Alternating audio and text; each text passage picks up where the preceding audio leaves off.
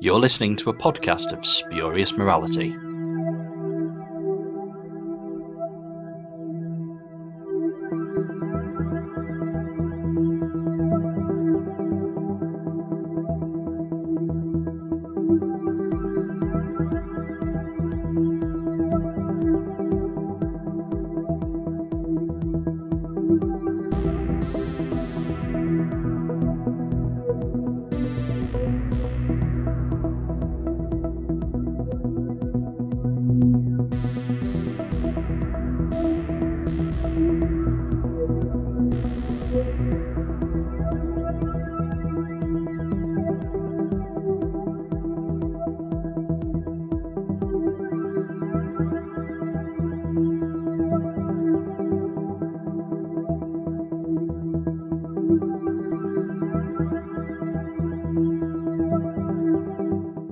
Hello, and welcome to a podcast of Spurious Morality.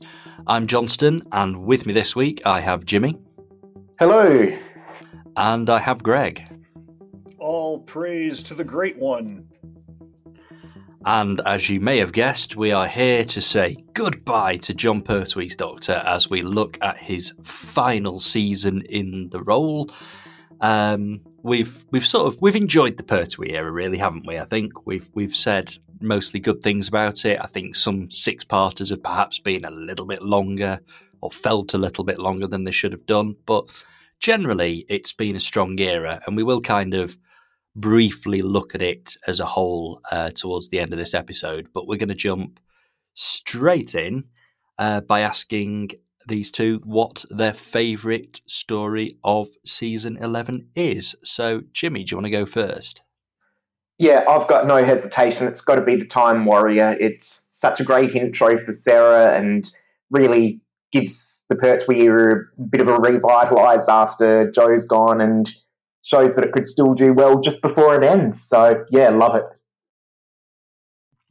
Yeah, I think um, I, I, love the fact that we get a series of uh, Sarah with the third Doctor. I think she's probably better known as a fourth Doctor companion, but obviously we do have this brilliant season here uh, where she works exceptionally well with Pertwee's Doctor. Uh, Greg, what about you? What's your favourite from season 11?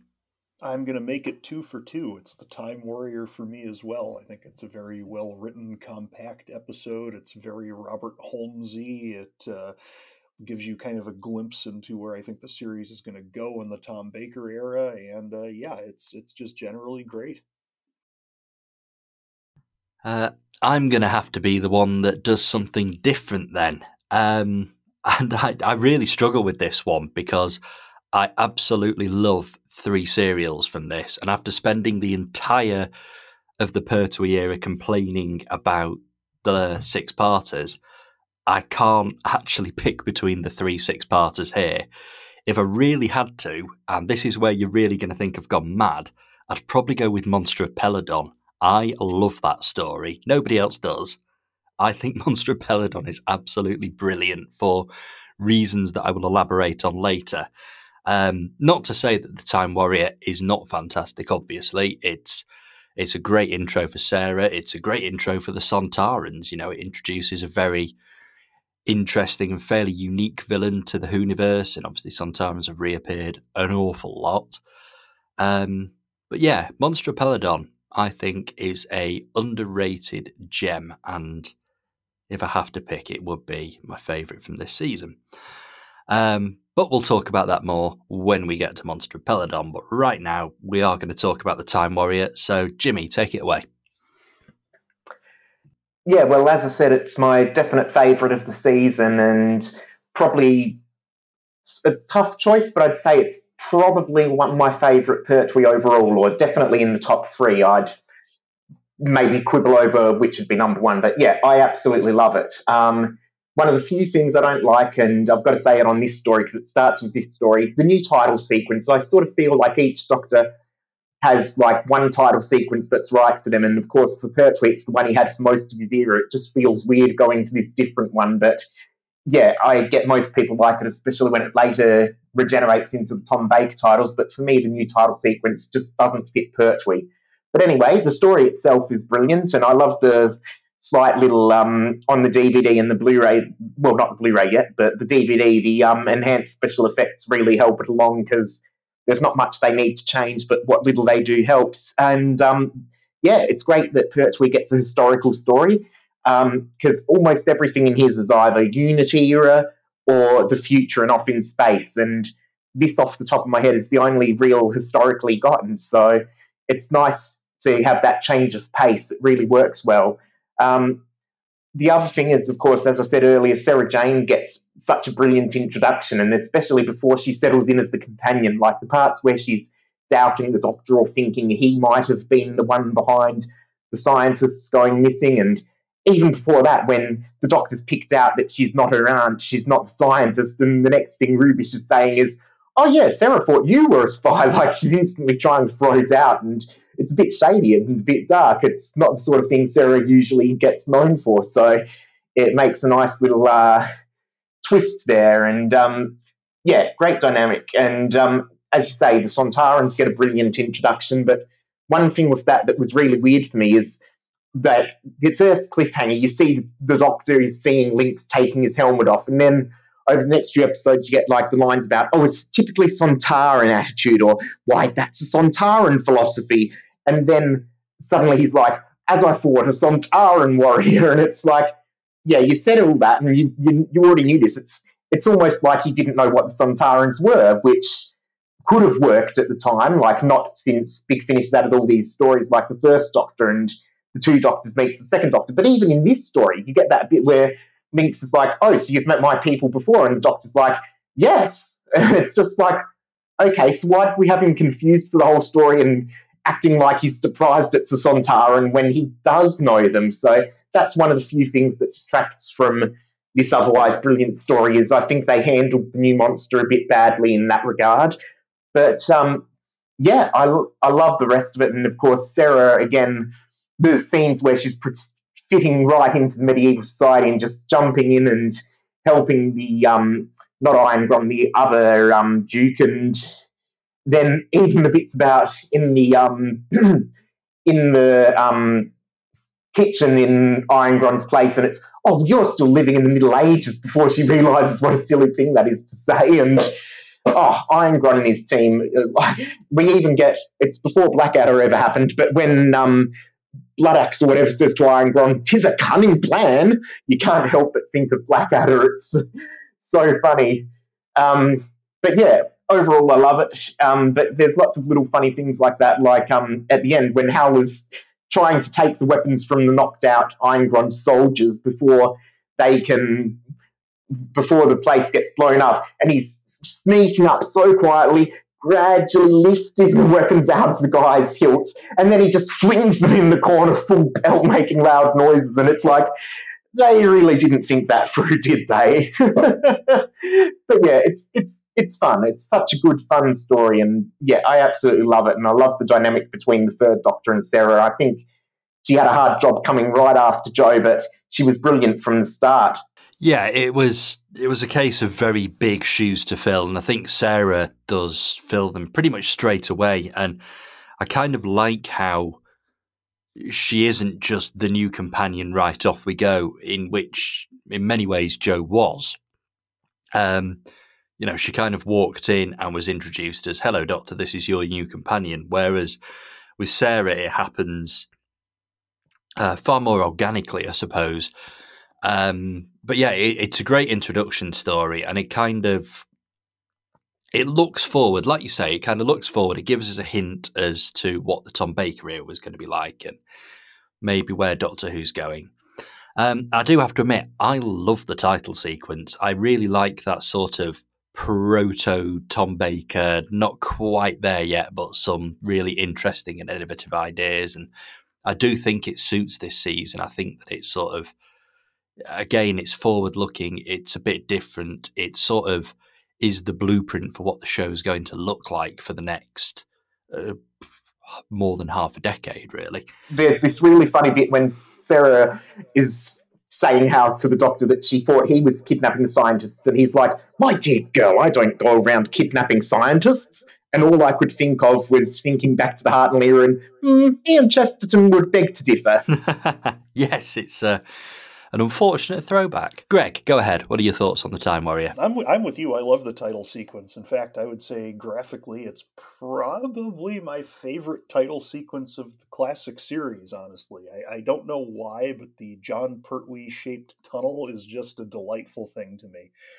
Um, it's interesting too, you know, because uh, as Jimmy rightly said, you know, this is the first historical story in a while. It's the first historical story in a long while. Um, I mean, the the war games had historical elements in it, but it was, of course, not actually set on Earth. I mean, you have to go all the way back to the Abominable Snowmen to find the last time that the show was set in Earth's past and we won't go back to Earth's past, I think, until Pyramids of Mars after this. So it's really just kind of uh, isolated by itself.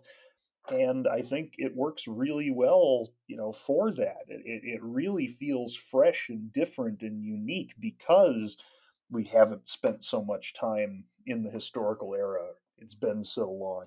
Um, it's like I said before, it, it's it's very much a proto Tom Baker story, and that makes sense, you know, with uh, with now with Sarah as the companion and Robert Holmes as the writer.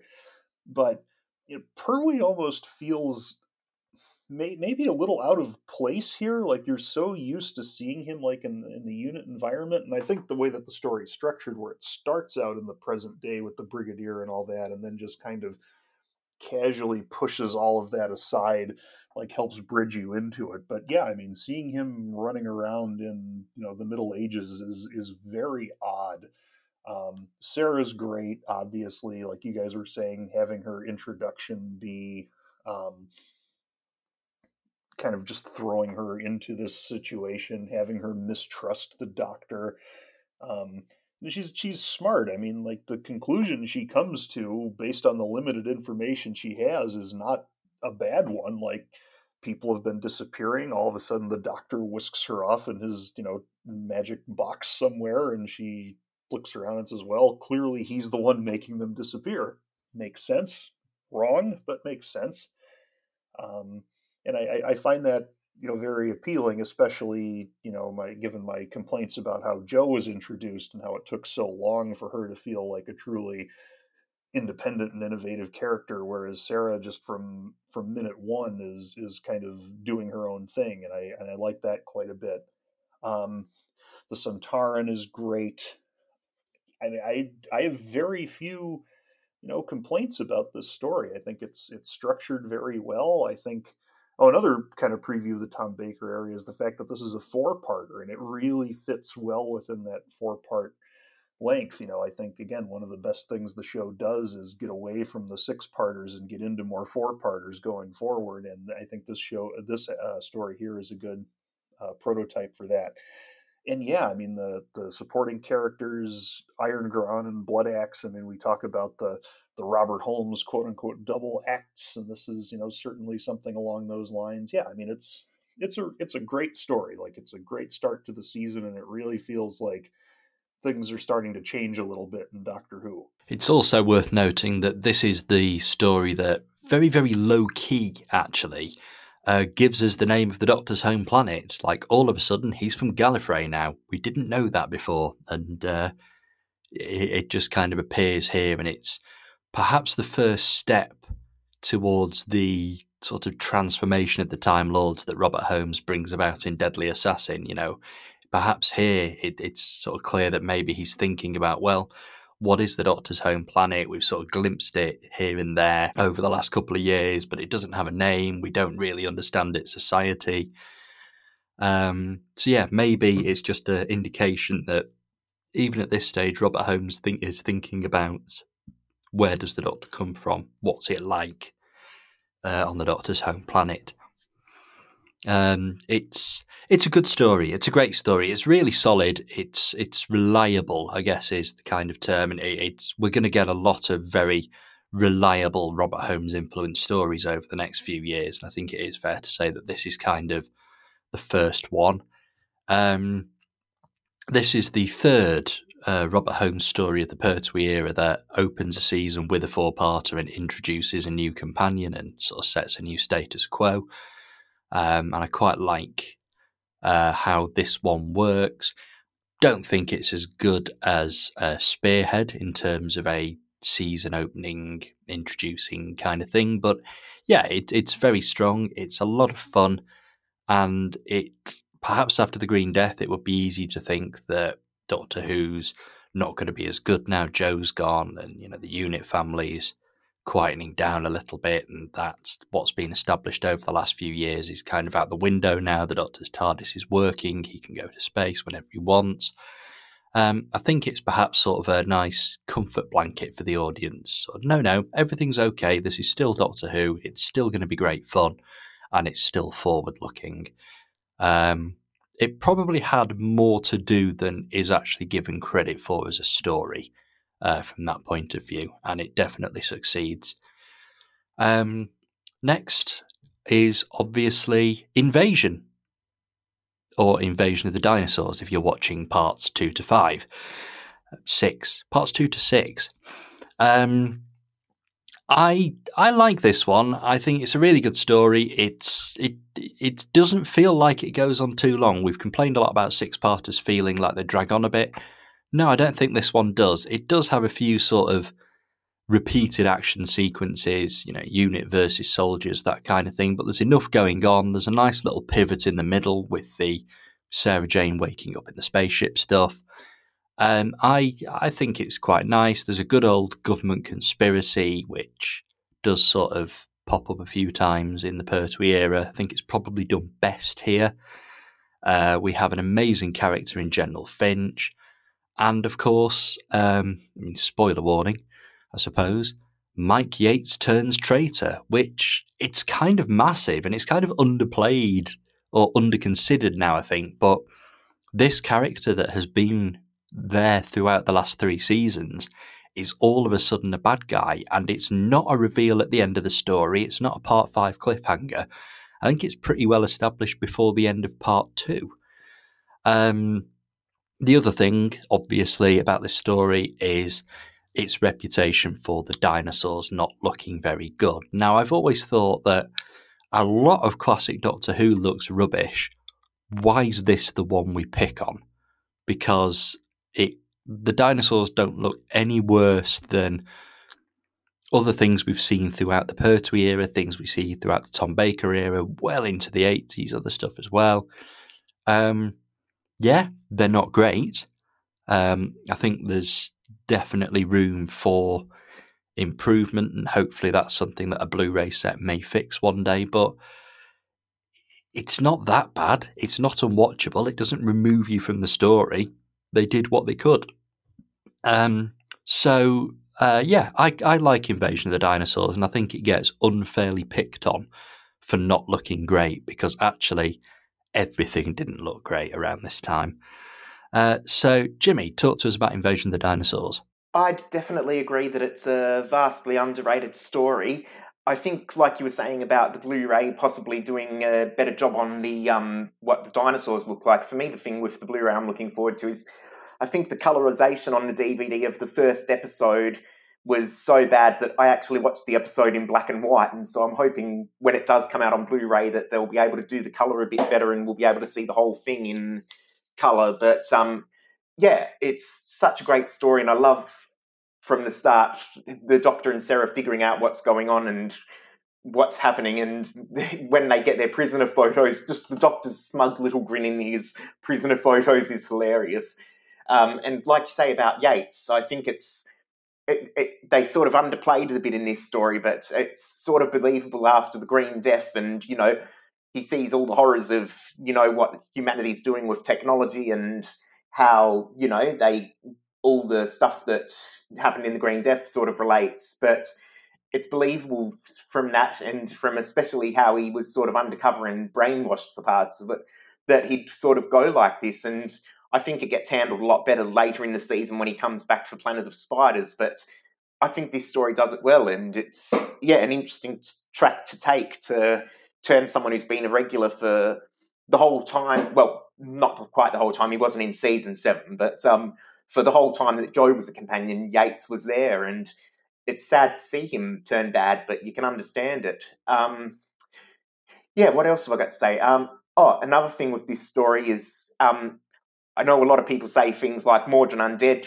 do really threw unit dating into confusion, but I think a single line in this story does it even more so with back in the Cold War days, like the Cold Wars in the past, like that would date the unit stories to like the 90s. So I think it's surprising that that line never gets mentioned. It was just something I thought of as soon as I heard it in the story. But um, yeah, it's such a good story, and I think the the spaceship, fake spaceship sequence is a good one. I the cliffhanger reveal of we left Earth three months ago is just, you know, it's it's a brilliant surprise, and it feels like it's going to throw everything out of whack. And it's so clever how they set it up with Sarah's little forehead injury so that she could realize straight away hang on, no, it hasn't been any time at all. And so I think they did that side subplot really well. It sort of harks back to um, Enemy of the World when Salamander has his little colony underground that he tells there's been a nuclear war, and it's the same sort of thing. These people have got all these people locked up and telling them the world's gone, and so yeah, it's an interesting thing to reuse, and I think they handled it just as well this time round. Um, Oh, and speaking of the soldiers and Yates, I love how to the opposite extreme just how loyal Benton is to the Doctor in this. Like, as soon as the Doctor's been framed and units having to, you know, keep him hostage and whatever, as soon as all the other soldiers are gone, Benton's just straight away like, "Yep, I'm ready to be overpowered." and I just love that dynamic. The Doctor and unit, it's it's sad to see it go with the Pertwee era ending, but um, yeah, the unit family has just been handled really well throughout his tenure. And yeah, like I was saying earlier about the Green Death, it's nice that this has this sort of environmental message again and how, you know, they've got this fake spaceship and they're sort of brainwashing them about it. But at the same time, when the doctor says at the end, you know, you can't just rewrite the world, take the way things are and make them better. And it's, yeah, it's a good dynamic that happens a lot through the Pertwee era. And it's nice to see it come up again. And of course, at the end, I love the temptation of the doctor Sarah when she's like, "No, I've had enough. This has all been a lot," and he's just like, "Oh yes, I know this beautiful planet," and she's just putting her hands on her ears, like, "No, no, no." It's like I know a lot of people think the dynamic between the fourth Doctor and Sarah is better, and I can see the, that they have more chemistry, perhaps. But I love the dynamic of the third Doctor and Sarah. It's brief at only a season, but I think Sarah is a lot stronger character when she first started out, and she makes a good foil for the third Doctor. I I think even though some of the stories might not be as good, I think season eleven overall is probably my favourite season of the Pertwee era, much as I love the rest. The one fault with this otherwise brilliant story, I'd say, is the Whomobile. I know it was Pertwee's idea and he made it himself or whatever, but it just looks so silly and ridiculous and pointless. And I know some people think, oh, it's great, it's funny, I like it, but personally for me, it never worked. And so it's just a shame that they didn't use Bessie instead. I love the fact that the Doctor has this alien flying car as much as the. I love the fact that Pertwee went out and got it made himself. Um, I just think it's absolutely great that he was like, "Yeah, I'm so into this role, I'm going to literally make a car." Um, it's great fun, and I think that's yeah, it does look very sort of dated and seventies now. But there's uh, there's a clip where he goes on to Blue Peter with it on. It might even be on the Invasion of the Dinosaurs DVD. And uh, yeah, it looks great on that. You can sort of see him having so much fun, and uh, it's it's definitely one of the better times that the lead actor in Doctor Who was indulged, uh, which is probably something that's going to be discussed quite a bit over the course of the Tom Baker era.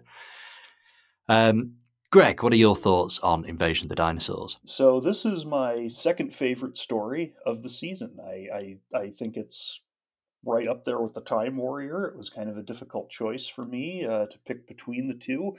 Um, I, I do think that the story gets far too much abuse for uh, its decision to have a dinosaur invasion portrayed on screen. I, I, I mean, it, as you said, it doesn't look any more or less ridiculous than a lot of other Doctor Who.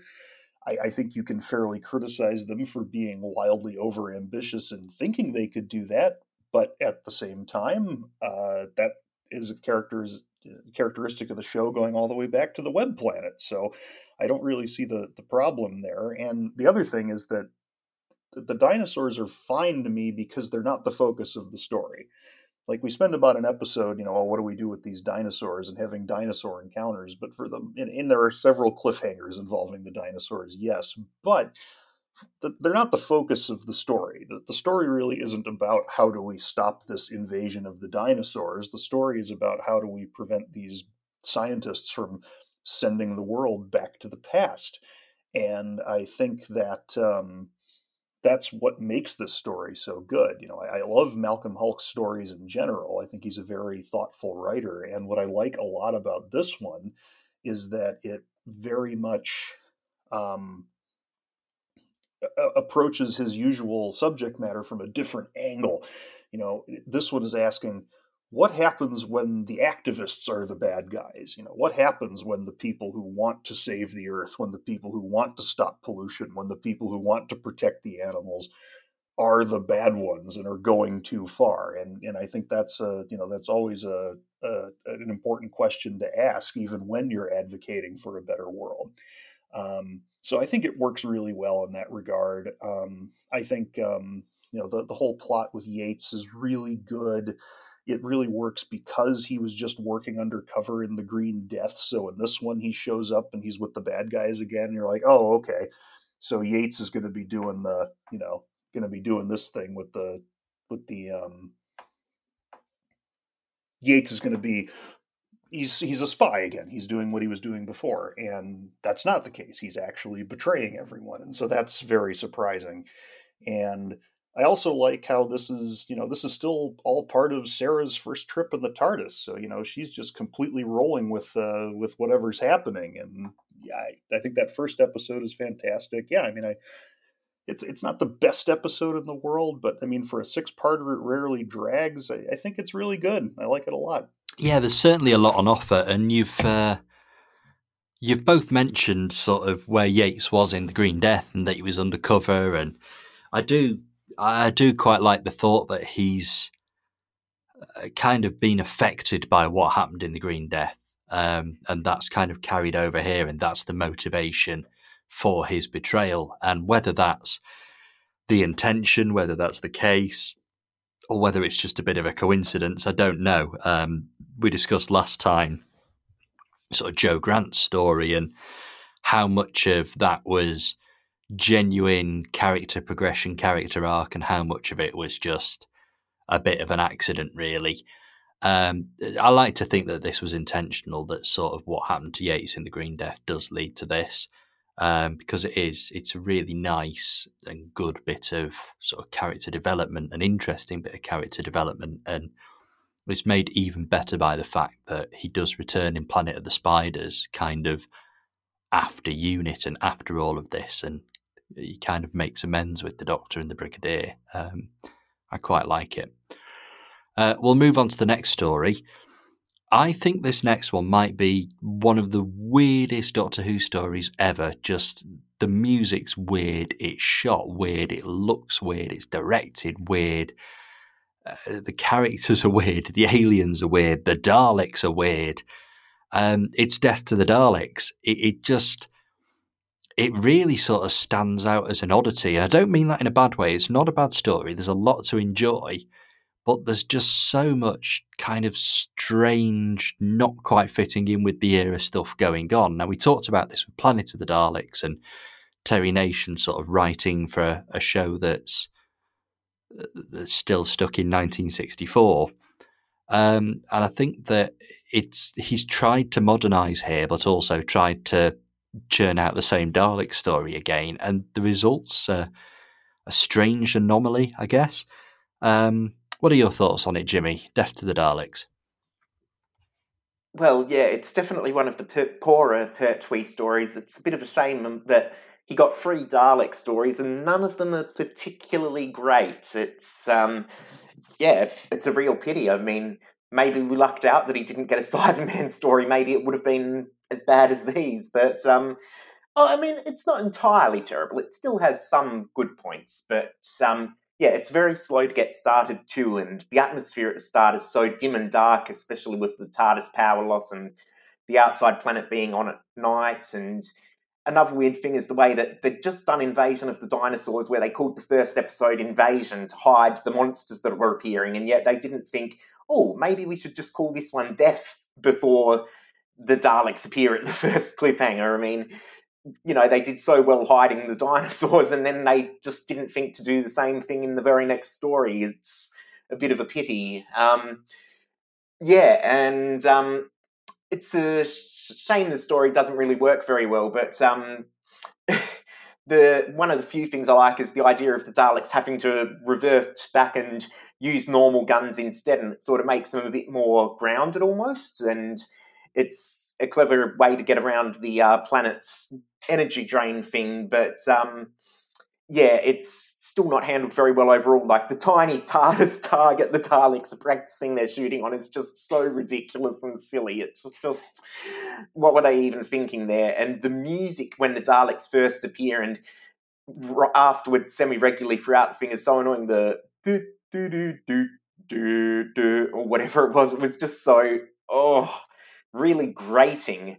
And they sort of were trying to make a point, I think, with the Exxilon people about oh, the rebels versus the religious persecution thing, and it could have been handled better, but they just, for 99% of the story, they're just acting like generic tribal primitive whatever they um they're not really handled as people or characters and so it doesn't really work what they're trying to go for. Completely fails and it it sort of kind of racist as well because it does it ties into what they say later in the story that's another embarrassing bit is the bit where they're talking about oh this wonderful temple complex thing and the doctor is seeing the symbols and he's like i saw them in peru but oh no the native americans are too primitive and stupid to have built their own temples. It's clearly these aliens and it's just like oh i mean i know it's the 70s but that is really frigging dodgy.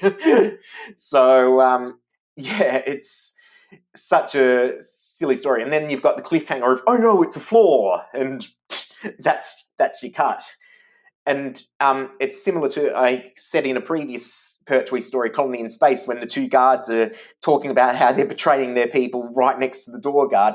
There's a bit like this here, but it, it, it might have been meant to have been a cut, but if it was, it was handled very badly. Where the Daleks are talking about, okay, we can't tell the people this, that, and the other, and two seconds later, cut to what looks like the same group of Daleks not having moved, and one of them's just talking to the humans, and yeah, it's definitely one of the poorer Pertwees. It's a real shame because it should have been something great for Sarah's first Dalek story and you know Pertwee's final Dalek story, but yeah, it wasn't, and it's a pity. Yeah, it it. I don't know what it is. Is it a draft away from being a good story? Is is there some kind of extra pressure on the production of this one? Is it too ambitious a script to realize, you know, a massive sentient city? I, I, just can't put my finger on really what makes this story not good or not brilliant. I guess it's a good story. It's a fun story, and it, it's you know it's always one to look forward to when doing a marathon and the sort of tentacle coming out of the lake and destroying the Dalek. It's a really good image. Uh, it's just it just has little bits of greatness and little bits of absurdity. The stop, don't move cliffhanger um, the sinister looking floor. It, it's it's got to be one of the most bizarre. And I, I, know the cliffhanger was planned to be elsewhere, and sort of episode times are all over the place, which really does seem to be a problem this season for some reason. Um, but it, it's yeah, I, I can't really see anywhere around that scene that would make a decent cliffhanger. I assume it's the implication that the Daleks have caught up with the Doctor and Bellal uh, slightly before, but it's there's there's no point in there that would have been a good cliffhanger really. But Stop Don't Move definitely isn't the best choice. Uh, Greg, what are your thoughts? It's not just that it's Stop Don't Move; it's that it's um,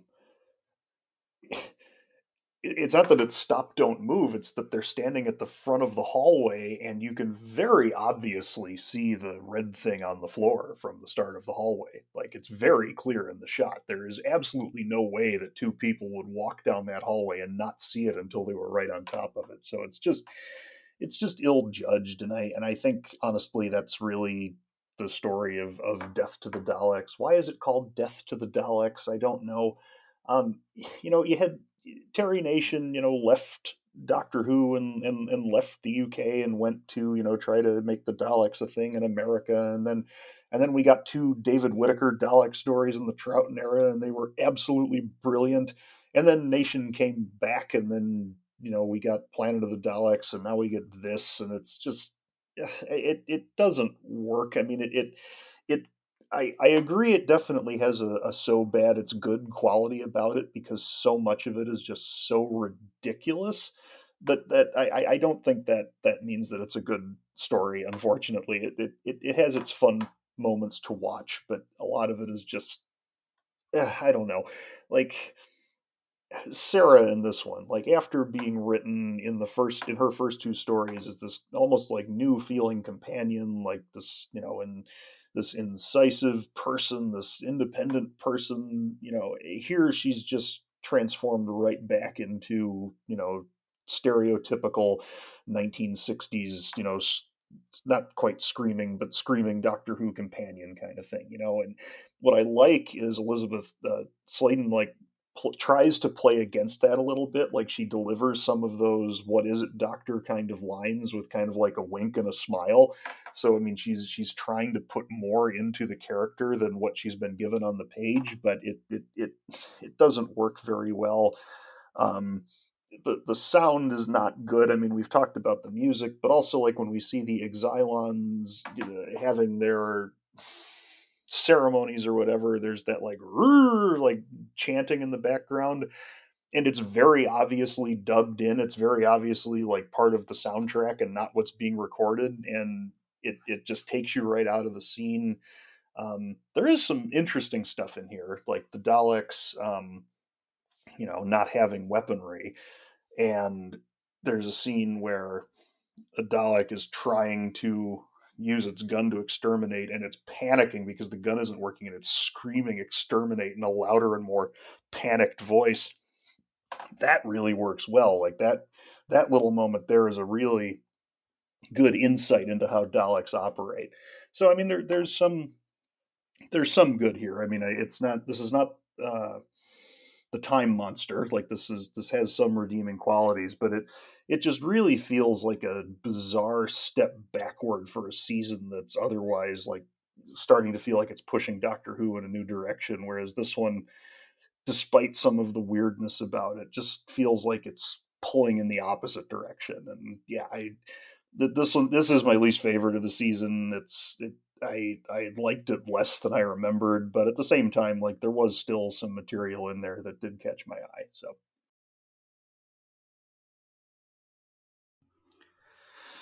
I suppose you could argue that this is perhaps the last backwards looking story for quite a while. You know, when we enter uh, season 12, the Dalek story, I think Robert Holmes just turned around and went, No, Terry, we're not doing that again. Here's something different.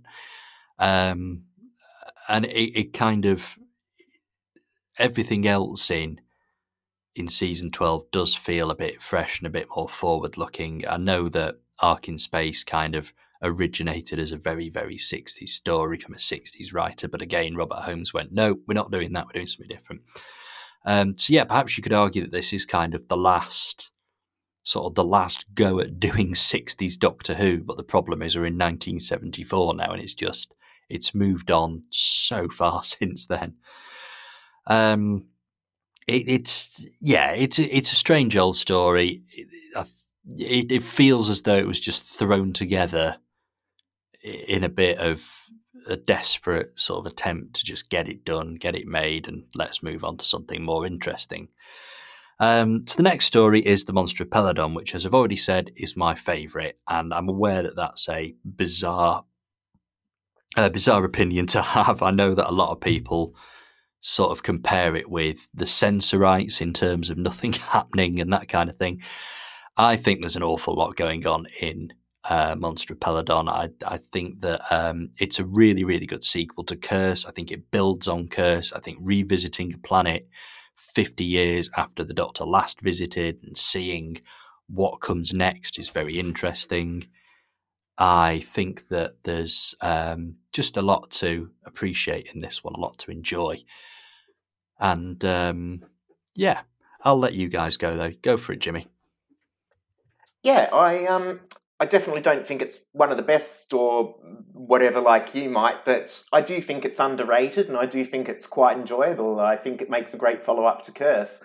Um, once again, it's sort of become more topical with age, with the whole EU metaphor about joining the Federation and all that, and and nowadays we've got Brexit going on and that, and it sort of comes relevant all over again. And I think it's an enjoyable story, and I think the aliens are handled better this time around, like that Vega Nexos or whatever. He actually gets a name, and the Ice Warriors get names, and it's not like last time where Alpha Centauri, representative of Alpha Centauri. Um, and but speaking of Alpha, I think they're handled very well here. I um, I love how they're always a little bit afraid, but they still talk back when Eckersley uh, stops them, stops the Ice Warriors or whatever from killing Alpha, and Alpha's just like, thank you, Eckersley, but you were still a traitor. And it's just like, I love that Alpha talks back even when it's just nearly being killed. It's such a nice little moment. And yeah, Peladon gets such a great revisit, and it's good to see how the side is different and how it's the same as it ever was in some other ways. Um, I like the dynamic between um, Sarah Jane and the Queen, and especially the early line about nothing only about being a girl, and then how they hark back to it at the end of the story with nothing only about being a minor, and they sort of help the queen become the power that she's sort of meant to be, and yeah, just sort of give her the chance to actually rule rather than be in the shadows. And um, again, you've got the sort of villainous underling in Ortron, but he actually comes good, and as soon as the Ice Warriors are there, and he unites with the miners quite happily, and then he sacrifices himself for the queen, and it's such a nice little moment. But um, and speaking of that, the Ice Warriors are handled really well here. It's a shame to see them back to villains again so soon, but they play the role well, and the line about them being a breakaway group and the main Ice Warriors still being good is a nice sort of cover to sort of excuse it. Um, and then the other thing with this story I like is the foreshadowing of the regeneration that's coming up. There's uh, a line early on where Sarah says about the doctor always telling her well, where there's life, and then that's nearly his last words. And when she seems to have nearly died in, from Eckersley's trap, and he sort of wakes up and he's looking at Sarah and he's like tears. And again, it goes back to the, the next story when he actually does regenerate and I don't know how much of it was intentional foreshadowing or how much of it was just recycling lines or whatever, but in hindsight, it works really well for me. And so, yeah, I um, I love this story. I I don't think it's one of the best ever or anything, but it's definitely underrated and definitely enjoyable for me. And uh, what about you, Greg? I'm uh, I'm on the same page as both of you. I mean, I, I, don't think it's a masterpiece or anything like that, but I think it is much better than its reputation. I was kind of expecting to be bored out of my mind by this story going into it, but in fact, I enjoyed it. Yeah, I mean, it's it's it's a successful sequel to another story, which is something that we so rarely get in Doctor Who, like actual sequels of of, of, of serials, you know, later on.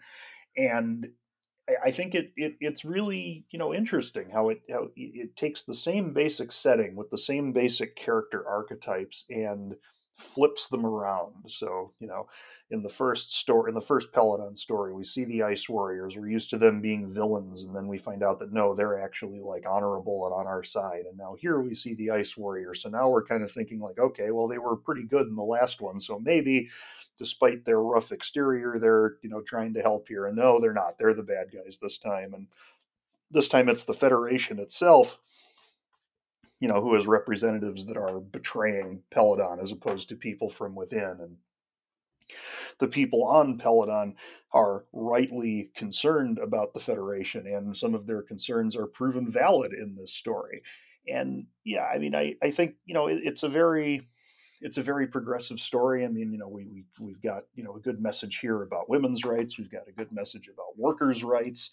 You know, we've got eh, arguments about the pluses and minuses of you know uh, joining what's effectively a common market. Like th- there's a lot that's that's going on here that I think works really well.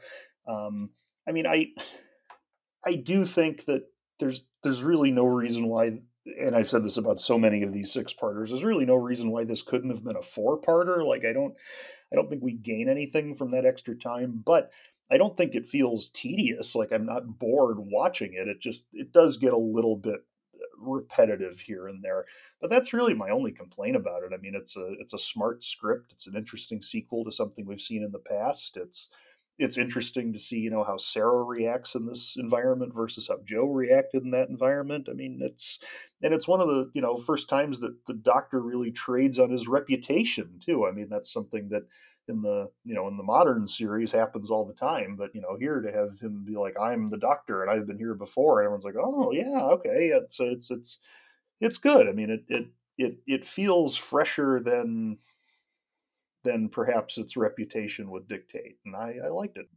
I mean it gets that reputation for being another uh, six part per pertwee story that goes on a bit too long. And you can argue it does. There is a lot of running around caves. There's a lot of capture and escape. You know, the Doctor sits in a cell for an episode for no real reason, uh, but to waste a bit of time. Um, but it, it's there's still a lot of good stuff in there, and I think that actually that that reveal cliffhanger at the end of part three, uh, where the Ice Warriors come out the door, it's a really good cliffhanger. It's a really good sort of way to pivot a six parter halfway through. And okay, the first half has been internal squabbling and politics, and we've had sort of a bit of a rehash from Curse with Ortron being little more than another Hepesh, really. But all of a sudden, we've now got Ice Warriors have turned up and they're as you say, Greg, we're sort of subverting the subversion in the previous Peladon story. Um, I, I do think it's a sequel that improves on the first. I think it's The Empire Strikes Back to Curse of Peladon's A New Hope. Um, but it's, yeah, it, it does have its faults. The same cave set used again and again and again and again, just shot from a different angle. Um, the doctor seems to be in the refinery and slowly being tortured to death by Eckersley for. I mean, it feels like it goes on for about three episodes. I think it's only actually half of one. Um, there's, you know, the bit at the end where Eckersley escapes and they end up setting Aggedor onto him, and that sort of feels tacked on when the rest of the story's all over and done with. It just sort of fills out a bit more time we do have some long uh, cliffhanger reprieves here. The fight with um, Ettis at the end of the is it the end of the fourth episode? I think that goes on forever, and then it seems to go on forever again in the reprise. It seems to replay the whole fight. Um, so yeah, it's it is padded. It is sort of uh, a little bit too padded, definitely. But at the same time, I really, really like what's going on. I really like what's going on with Alpha Centauri. I like Sarah Jane's approach to Peladon being entirely different to Jo's. You know, Sarah Jane's not going to fall in love with any princes. Um, I, I, and I think that the Ice Warriors are genuinely at their most menacing here. I think they're really, really effective bad guys. Um, you know, Azek is nasty. He's sadistic. He will work people till they die. He will kill them. He will take hostages to save his own skin. He's he's a nasty piece of work, and it, it kind of is a callback to more what I think the Ice Warriors were intended to be. I think you know they're supposed to be sort of like Viking berserker type things, but actually they're slow lumbering tortoises. But we kind of get the the sort of more energetic Ice Warriors in this, I guess. They're still easy to run away from, but they're they're nasty. They're not taking prisoners. They're declaring martial law. They are in charge, and woe betide anybody who tries arguing with that.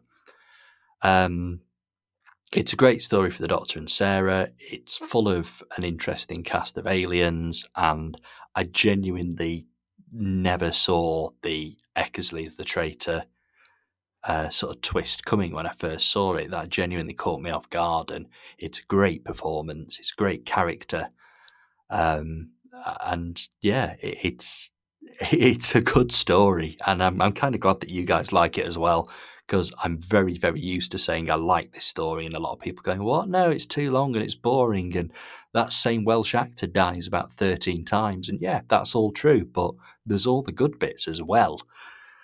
Um, so yeah, Monster Peladon is if if there's anybody listening to this that hasn't seen it for a while, go back to it, give it another go. It's slow, but there's a lot to enjoy. Um, we'll move on though, and we'll move on to uh, another story that I think is actually quite underrated. Uh, it's Planet of the Spiders, obviously Jon Pertwee's final. Um, and th- there's a lot to love about this story, but I think the thing I love the most is that the the second episode is just sort of completely handed over to in, indulging its star man. He gets to do a multi vehicle chase. It's a huge action sequence. It takes up the majority of the episode. It's arguably the most ambitious bit of filming Doctor Who has done at all up to this point. Um, and I think it's great. I think it's just Pertwee's in his absolute element, and it, it, it sort of does fit in with the context of the story and what's going on. Uh, there's some great performances. I love the flitting between Metebelis and Earth. There's almost twin storylines going on, and we are. It, it's comfortable to kind of leave one behind for a bit, go to the other, and then after a while just revisit the first setting. It, it's it, it's an interesting way of doing Doctor Who. Actually, it's it's not an Earth-based story, but it's not an outer space story. It's it, it has that link, and I think that works really well we kind of get a reduced role for what's left of the unit family. The Brigadier's in the first couple of episodes and then pops up again for the regeneration. Uh, again, Benton's in it, but only in a small role. Uh, but it does give Mike Yates a bigger role and a sort of a proper, a proper, maybe not a proper send off for the character. There's no real goodbye scene uh, but he he does certainly go through a bit of a redemption phase in this after the events of Invasion of the Dinosaurs. Uh, so, Jimmy, Planet of the Spiders, go for it. Yeah, um, most of what you say I agree with, but I've got to disagree on the chase scene. I I hated that. It was so ridiculous, so padded, so overlong, and so pointless. I mean, if it had actually gone somewhere, it might have been good, but after they drag it out all that time, and then the spider's like, oh, okay, I'll teleport you away instead. And it's just like, what was the point of all that? Oh my god. It was such a waste. I mean, usually with stories people say are padded, I can I disagree and I'm like, no, there's character stuff, there's this, there's that, I like this. But this story I was just like, no, the padding was ridiculous, even for me. I hated that bit. But with the exception of that bit, I love the story. I think it does a real great job by Yates. I think it's a little bit of a shame they don't use the Brigand and Benton that much, and that they don't actually get to interact with Yates. It's he's he's only interacting with Sarah of the sort of main characters, but it's good to have him back, and it's good to have him sort of redeem himself a bit. And it's also good to see that he doesn't just give up on the adventuring and the worrying about what's going on with aliens, or whatever. He's still investigating things. He's still he thinks something's sus at this monastery, so he goes to investigate it. It's it's a good story for him, and I really like that. But um, yeah, other than him, the um, the spiders are brilliantly handled. I think it's such a great idea to have these. They, they were originally just normal spiders from Earth, and they've gone through all this evolution thanks to the crystal, and they've become powerful. And it's yeah, such an interesting idea, and they make great villains. And I like the way it sort of handles the Buddhism monastery sort of side of things. K'anpo slash Cho-je is a very interesting character. It's a shame about the you know casting and the yellow face or whatever, but um, the um, the actual character idea is good, and the way they tie it back, and he's implied, if not outright, confirmed to be the old wise man that you know the doctor was talking about in that Daisy Daisy speech, and that he talks again in this story about, and so and they do a great job of foreshadowing the regeneration with him and his line about the old man dies and the new man comes forth and it's sort of being a way to show talk to Sarah about regeneration. Then he gets his own regeneration, and she gets to see that before the actual regeneration of the Doctor, and I think that works really well. Um, also, the the start of the story, I like the funny stuff with the the Doctor and the Brig basically spending all day waiting for the um, psychic who's actually he's not a fake psychic, he's a fake fake psychic, he's real. That's a clever idea. And just the idea that, you know, you see by the time the psychic's there that the whole place has gone dark and it's just the, the doctor and the brigadier just hang, hanging out all day at at all these boring shows before it. Like there's the crappy comedian and then there's the um the exotic dancer, and I love the Brig's excuse for enjoying it about adapting the exercises for the men. It's uh, that's a funny one. Um, but yeah, I'm such a good story. I think the the one thing I'll say is the, the, sort of odd thing they handle with Tommy. Like in one on one hand, they handle some of it well when they have the bit about, oh, you're just like everyone else, and he's like, oh, I hope not. But then later they undercut it when the abbot says that the crystal cured him. And so it's like, on one hand, they handled it well that he doesn't just want to be normal, but then the abbot's like, oh, yeah, he's cured, he's better now. And so they sort of mishandled that a bit. And the other funny thing with Tommy I like is when Sarah gives him the brooch or whatever, and Yates is like, oh, you know, teases her about flirting or whatever. But then later in the story, Tommy likes one of Yates's bits of jewelry, and so Yates gives him it, and it's the exact same thing. And it's just, it's rare that the classic series went in that sort of direction, but it's nice to have a sort of a little bit of, you know, maybe Yates is gay like his actor sort of thing, and just because he looks so awkward after he does the same thing and gives Tommy his pretty, it's yeah, I I like that.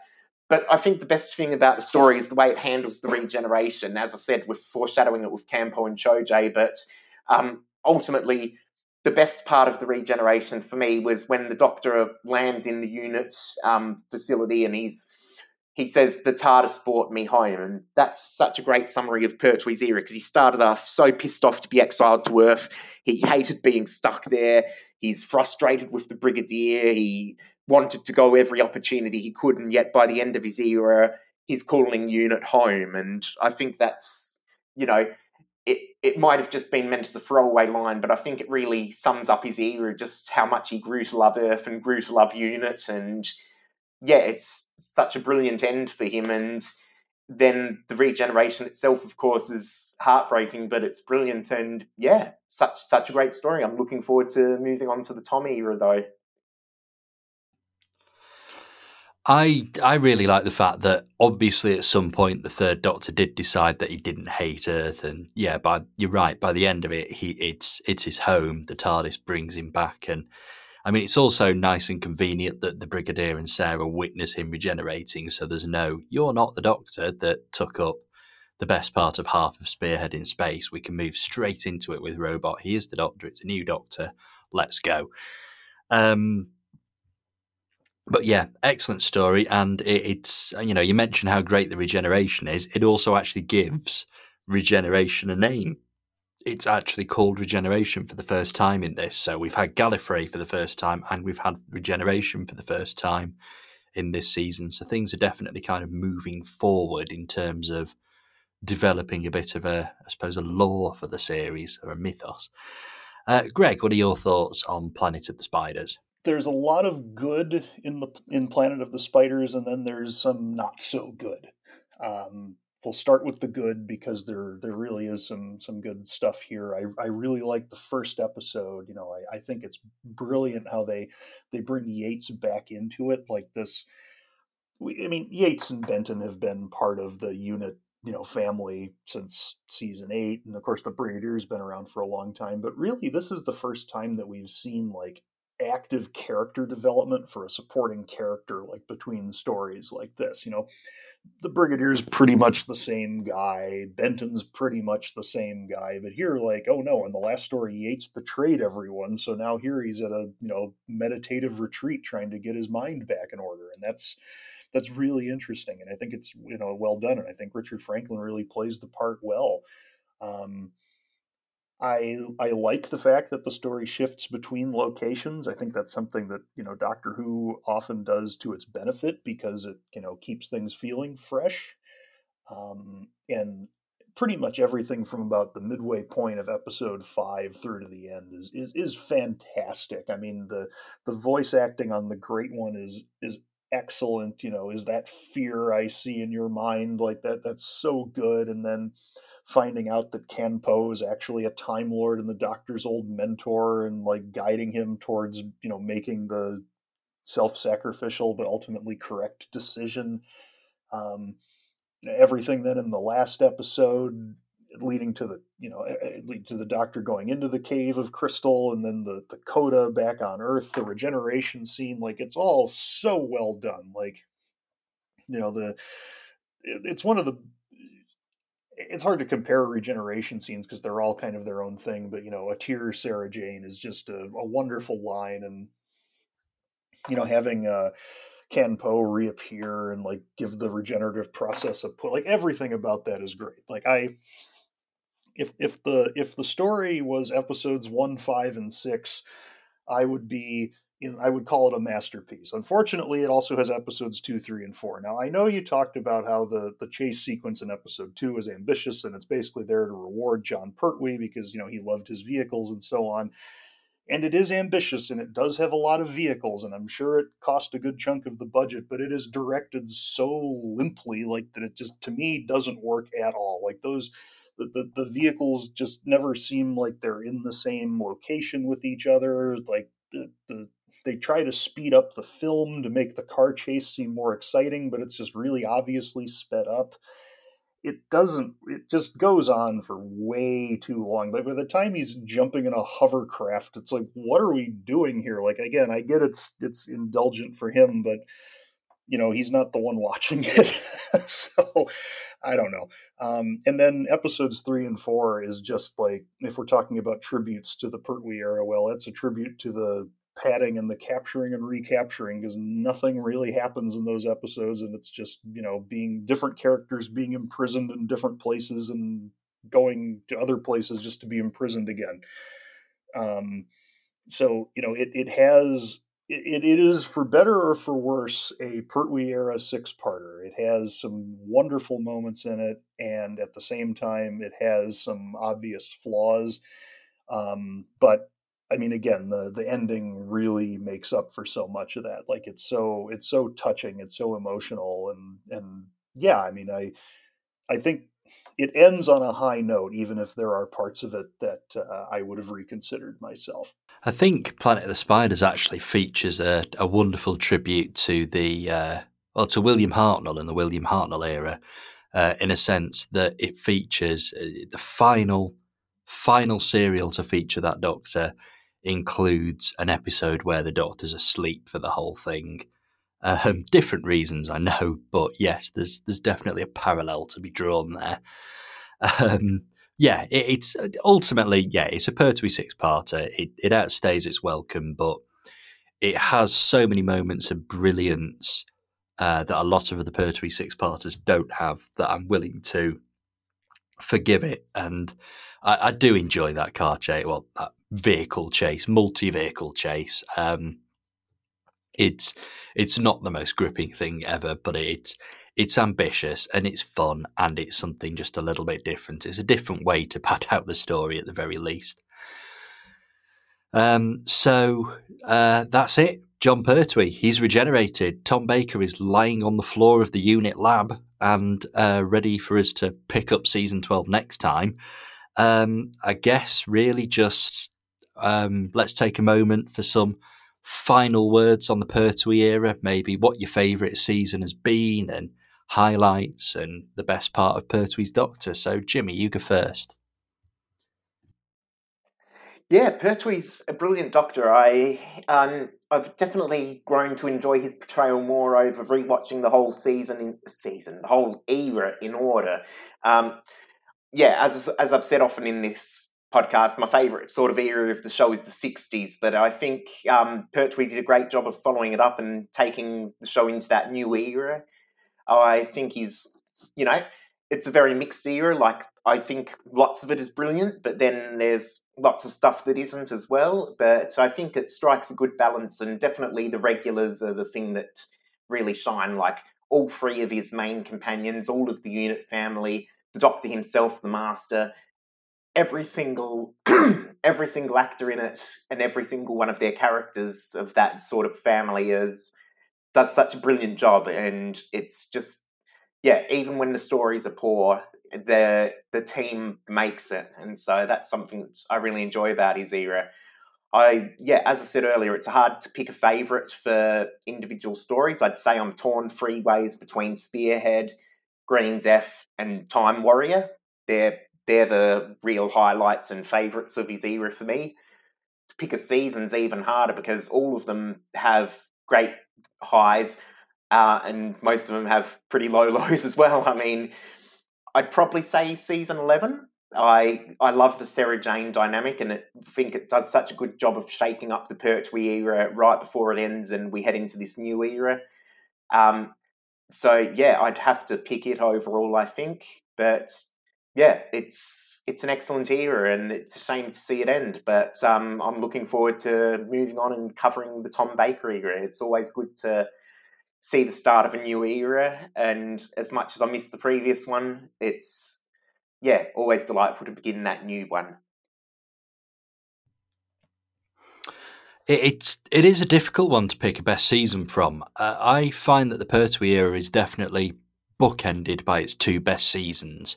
I love Seven. It's different. It's inventive. It's entirely unique. It manages to make the long serials work. Um, and of course, Eleven.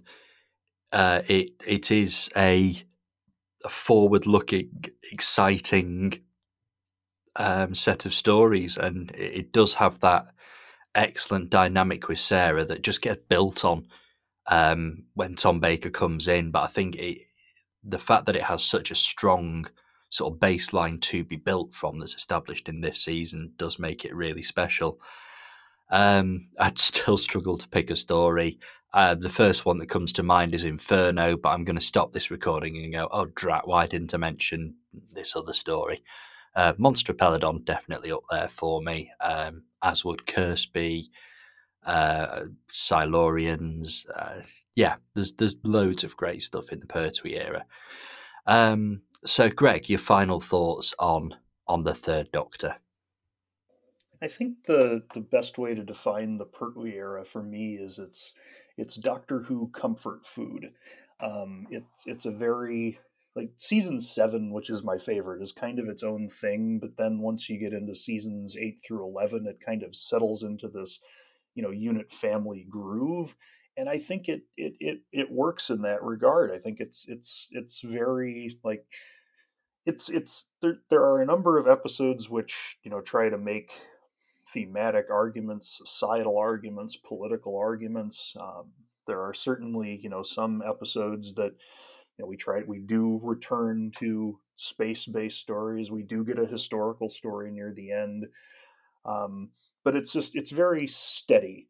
Um, and and I think that's also true of Jon Pertwee himself. Like I, I don't think that he was ever setting out to do anything, you know, particularly challenging as the doctor like he's a very like comforting figure like he's always you know the, this this doctor is always so like so confident so in control like it's very rare to ever see this doctor in a situation where he he doesn't know what to do um, he has this you know paternalistic like relationship with his companions you know he's just when when when when the third doctor is there like you feel safe basically and i and i think that's that's that's fantastic you know like i think that's that's why to me you watch the pertwee era is like just for you know to for for for comfort basically.